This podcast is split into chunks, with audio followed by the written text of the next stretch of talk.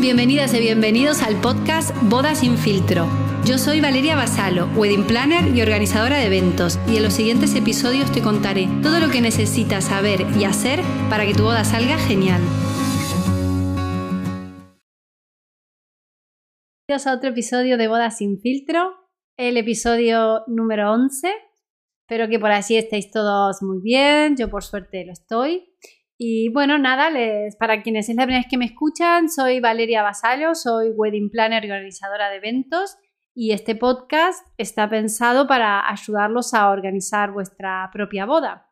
Pero bueno, como os comentaba en el último podcast, la verdad es que me están siguiendo también porque me escriben por Instagram y me lo dicen eh, algunos proveedores del sector, bueno, varios proveedores del sector, Em, futuras wedding planner o futuros wedding planners que están haciendo, digo futuras porque en realidad de momento me han escrito chicas, pero bueno, eh, que están estudiando para wedding planner, me dicen que también les está sirviendo mucho el podcast, así que bueno, está pensado para poder ayudar a las parejas a organizar solo su boda, pero mira, también pues le está sirviendo mucho a, gente del sector y a futuros wedding planners, así que yo encantada. Eh, nada, hoy vamos a hablar de un tema que a mí me encanta, me encanta, que son los votos matrimoniales y cómo escribirlos y cómo luego leerlos, etc. Digo que me encanta, pues yo voy a contar mi propia historia. A ver, a mí todo eso de, escribir, leer, mm, sentimientos, a mí no me gusta nada, la verdad, no me gusta nada, o no me gustaba más bien, debo decir, creo. Pero cuando con Sergio nos casamos, él me dijo de leernos en la ceremonia los votos. Y yo dije, no, por favor, no me hagas esto, yo no quiero saber nada. Y él me, medio insistió bien, pero insistió un poquito. Y me decía, María, pero es la ceremonia, o sea, tenemos que hacerla lo más personal posible y qué mejor que leer los votos. Y yo, no, no me hagas esto, por favor. Bueno, la cosa es que accedí.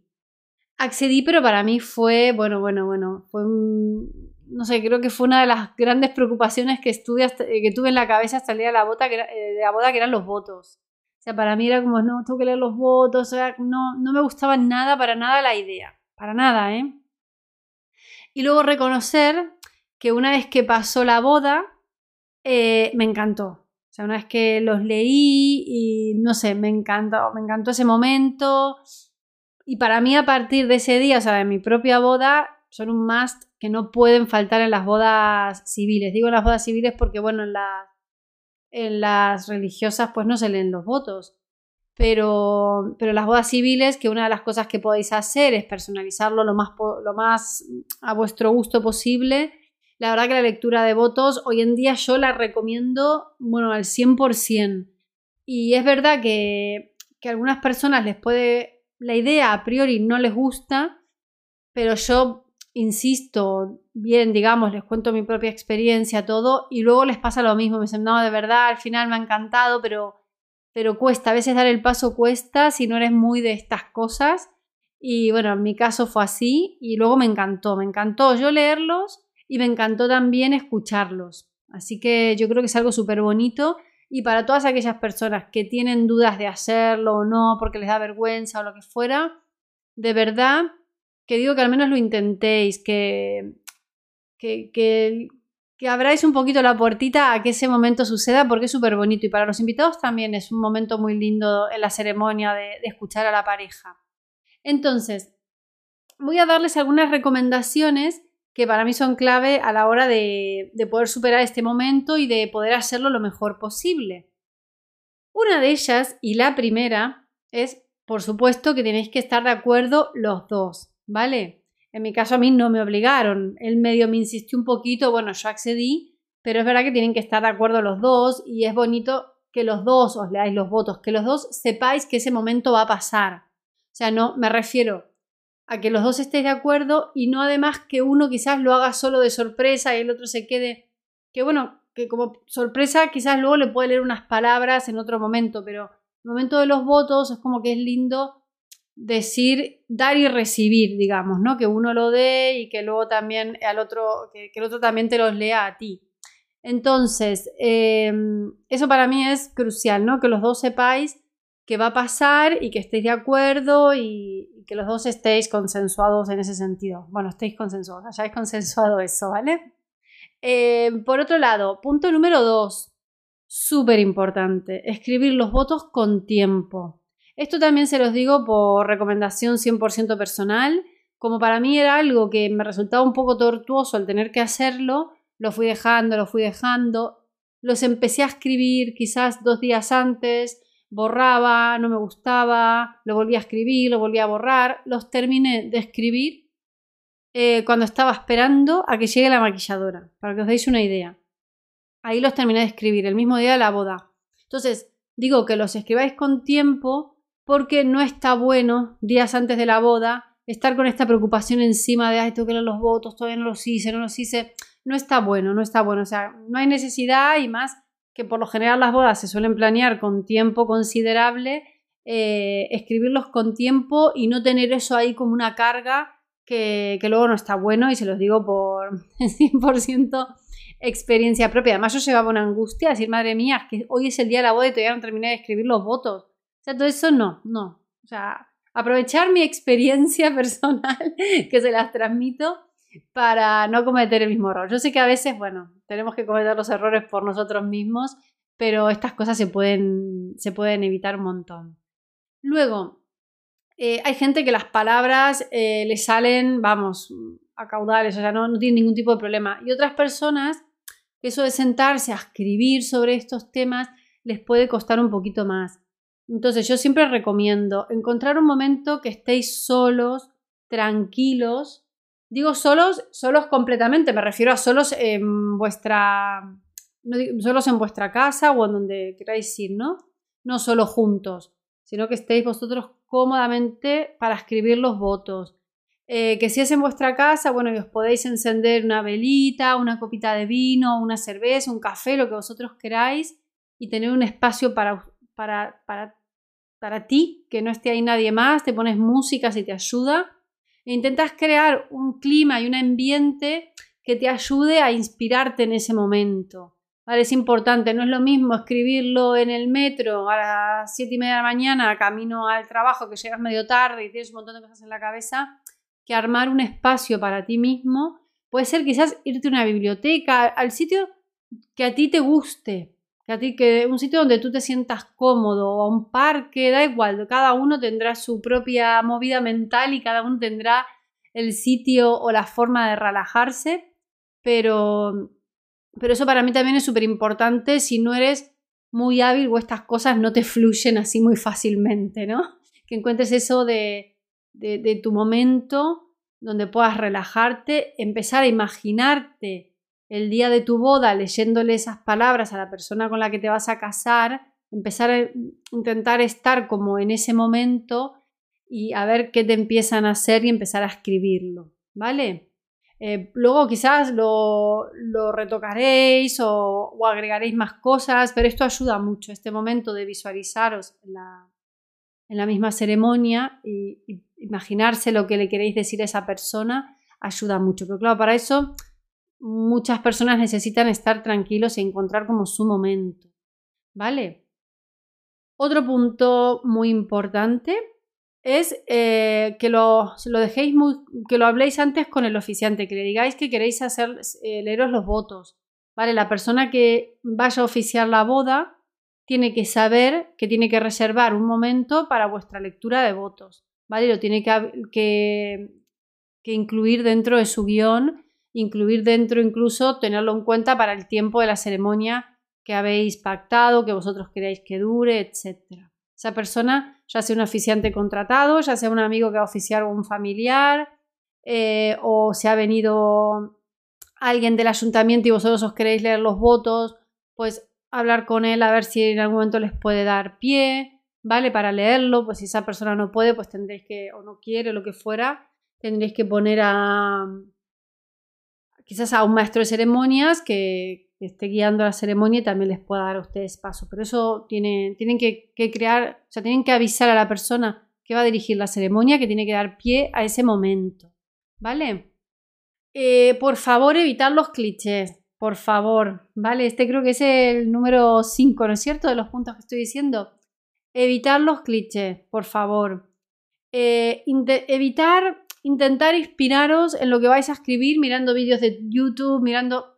intentar evitar todo eso, porque al final se os va a ir pegando cosas, palabras que son de otros, palabras que están ya súper usadas, no porque estén usadas, sino porque como que van copiando unos a otros. No, intentar evitar todo eso y decirle realmente a esa persona lo que le sale a vosotros del corazón y del alma. Por eso digo, muchas veces también pasa eso, ay, no sé qué hacer y me pongo a ver vídeos a ver qué dicen otros. Luego al final se te van quedando ahí cosas que repiten unos, que repiten, todos acaban diciendo más o menos lo mismo. Entonces, intentar evitar eso eh, y hacer un discurso que sea vuestro, propio y ya está. No hace falta de verdad estar mirando nada porque no tenéis que seguir una forma de hacerlo. Vale, vosotros tenéis que ahí hacer y decir lo que vosotros sintáis. Número 6.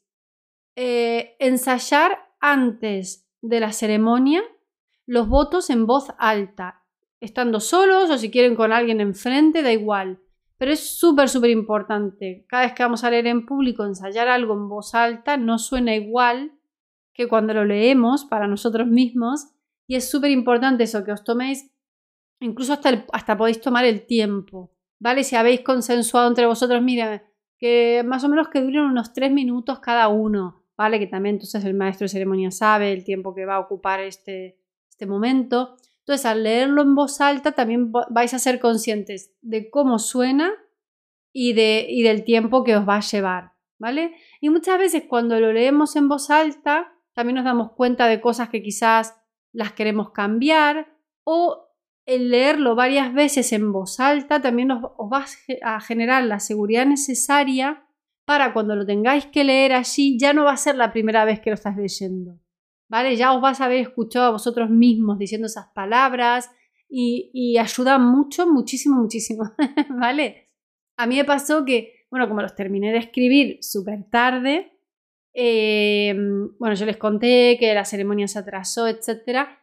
Yo quise que me dejen un minuto sola en la habitación, bueno, un poquito más, cinco minutos solas en la habitación para leer los votos en voz alta, eh, porque claro, no había tenido tiempo de practicarlos antes, porque los terminé ese mismo día.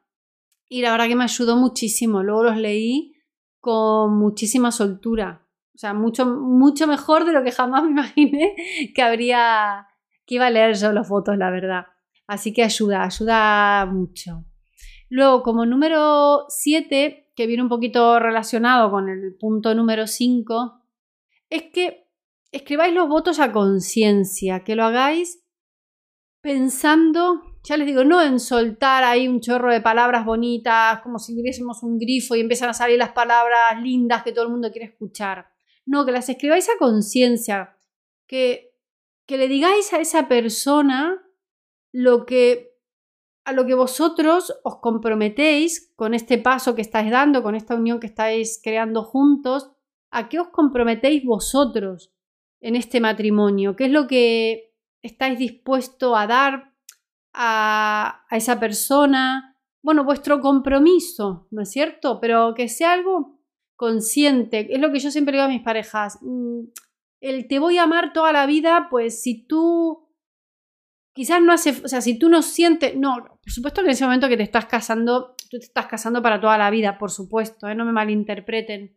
Pero luego hay personas que, no sé, han tenido muchísimos cambios en su vida de todo tipo y a veces pues están más comprometidos o les sale de forma más natural comprometerse a, eh, bueno, me voy a inventar unas palabras así muy, muy de mala, de mala forma, pero como que van a estar muy comprometidos a pelear y a luchar porque sigáis juntos siempre, porque eh, para pasar los momentos malos, y prefieren decir eso a decir te voy a amar toda la vida, porque ellos saben, saben, no sé, yo creo que me explico, ¿no? Más o menos.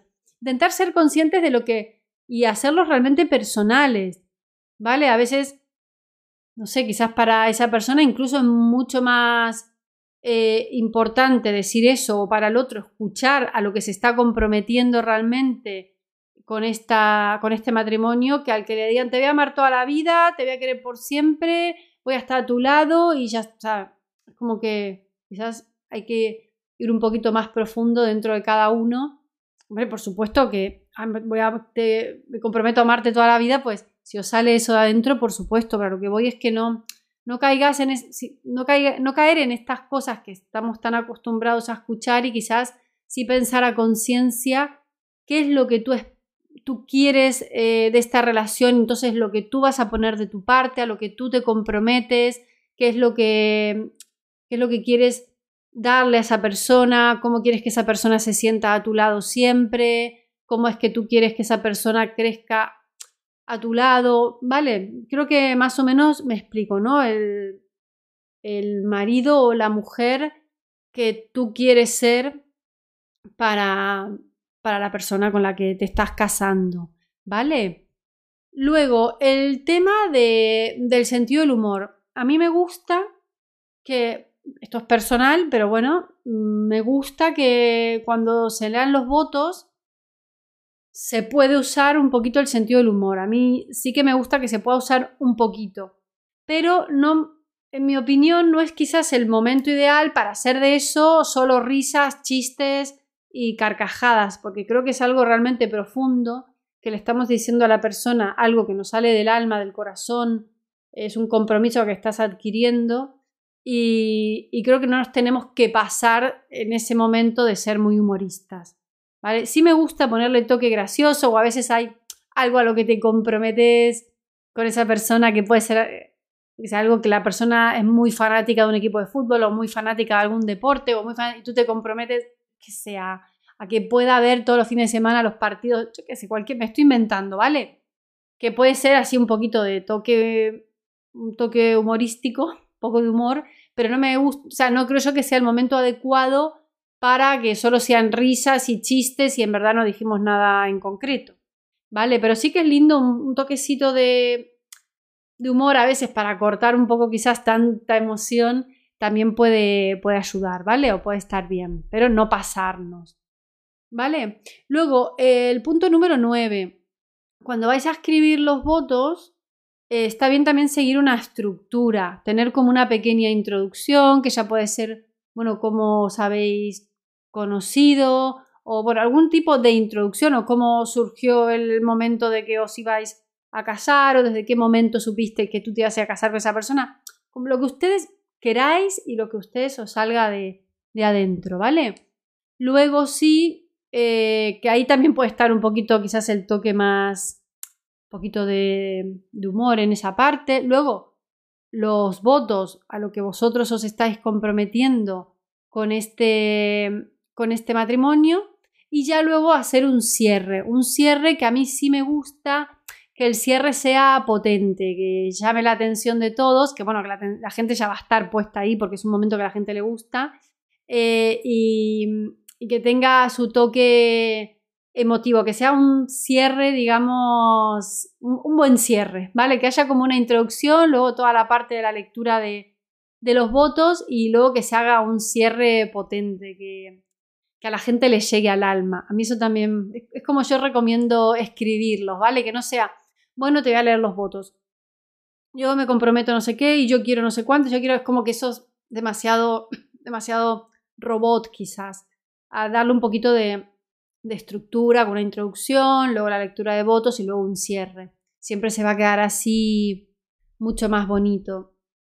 Y por último, por último, súper importante, no se fíen, si lo habéis leído 500 veces y, creéis que lo vais a poder decir de memoria o que más o menos tenéis el concepto y lo queréis relatar como en ese momento medio también os surja porque sois súper buenos oradores y no... Yo siempre recomiendo llevarlo escrito, ¿vale? Por si necesitamos sacar el papelito, Puede ser que lo llevéis vosotros en el bolsillo. Yo siempre recomiendo también eh, que se lo dejéis al maestro de ceremonias de antemano para que él también lo lleve impreso, ¿vale? Por si a vosotros se os olvida. Eh, que se lo paséis eh, con tiempo también a, vuestro wedding planner o vuestro, bueno, o vuestro wedding planner para que también lo pueda llevar impreso por cualquier cosa. Siempre, siempre mejor llevarlo impreso a fiarnos mucho de que en ese momento eh, vamos a, decirlo súper bien y nos vamos a acordar de todo y luego es una pena si se nos olvidan cosas o si por los nervios medio nos trabamos y de golpe dijimos la mitad de todo lo que queríamos decir. Mejor llevarlo por escrito. Que te sale de forma súper natural, y, y lo has dicho perfecto, bueno, genial, pero, pero, si ya, pero si lo puedes tener por escrito por cualquier cosa, muchísimo, muchísimo mejor. Ayuda y te quitas también un poquito el estrés que te puede dar ahí el decir de golpe, uff, ¿qué iba a decir? Ahora se me olvidó esto y no lo tengo. ¿Vale? O sea que esos son mis 10 recomendaciones para los votos matrimoniales. Eh, de verdad que, que, os animo muchísimo a que lo hagáis. Además creo que los votos ayudan a, personalizar la ceremonia, a hacerla muy vuestra y muy única. Es un momento realmente precioso para vosotros y para todos vuestros seres queridos. Eh, bueno, para mí los momentos de los votos, para mí el momento de la entrada, de la llegada de la novia a la ceremonia y el momento de los votos son dos, dos de los momentos para mí más bonitos de, de todo el día, la verdad. Eh, os animo a que os quitéis el miedo de hacerlo a que seáis súper sinceros cuando los vais a leer, a no copiar, a, a pensar realmente qué, clase de, de, persona queréis ser para vuestra pareja, qué queréis aportar en esta relación, qué es lo que... Todo, todo esto que vosotros tengáis dentro, que a veces uno ni siquiera lo piensa. Hay personas que son más de pensar estas cosas y otras que no. Pero bueno, si os sentáis tranquilamente, creáis el ambiente, y empezás a pensar yo qué tipo, o sea, qué tipo de, pareja quiero ser en este matrimonio, cómo quiero que sea mi matrimonio, cómo quiero... Todo eso al final empieza a salir y, y escribirlo porque luego es verdad que cuando es súper auténtico eh, es súper bonito, es súper bonito, llega al corazón eh, y, y, sobre todo muy especial y muy, muy personal. Y luego, bueno, por último, eh, guardaros los votos.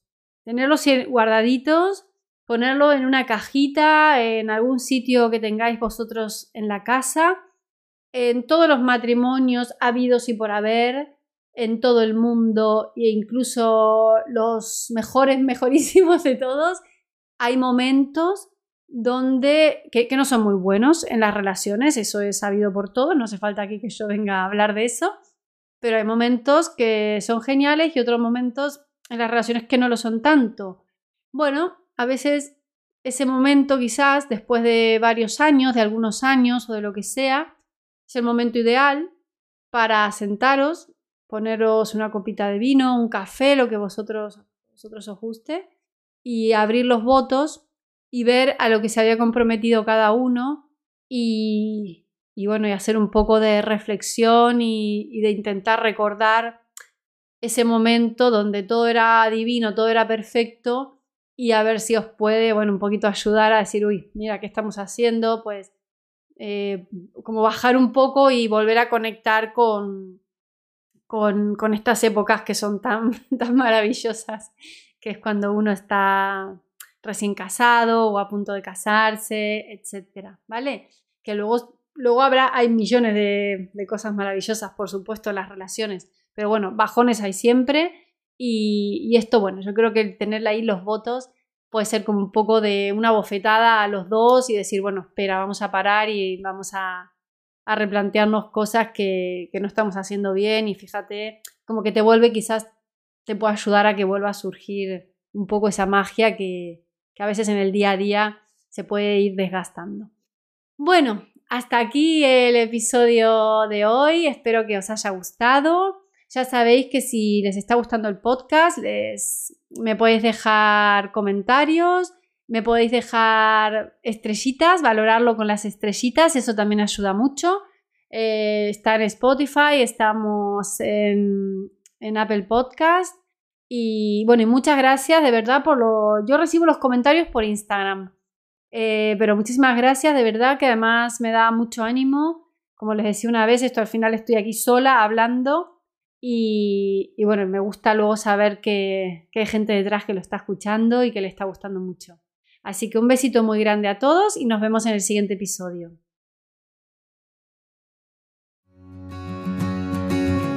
Y hasta aquí el episodio de hoy. Estoy feliz de que me hayas acompañado. Y ya sabes, si no quieres perderte ninguna novedad, puedes suscribirte al podcast, a mi newsletter o seguirme en las redes sociales. Un abrazo.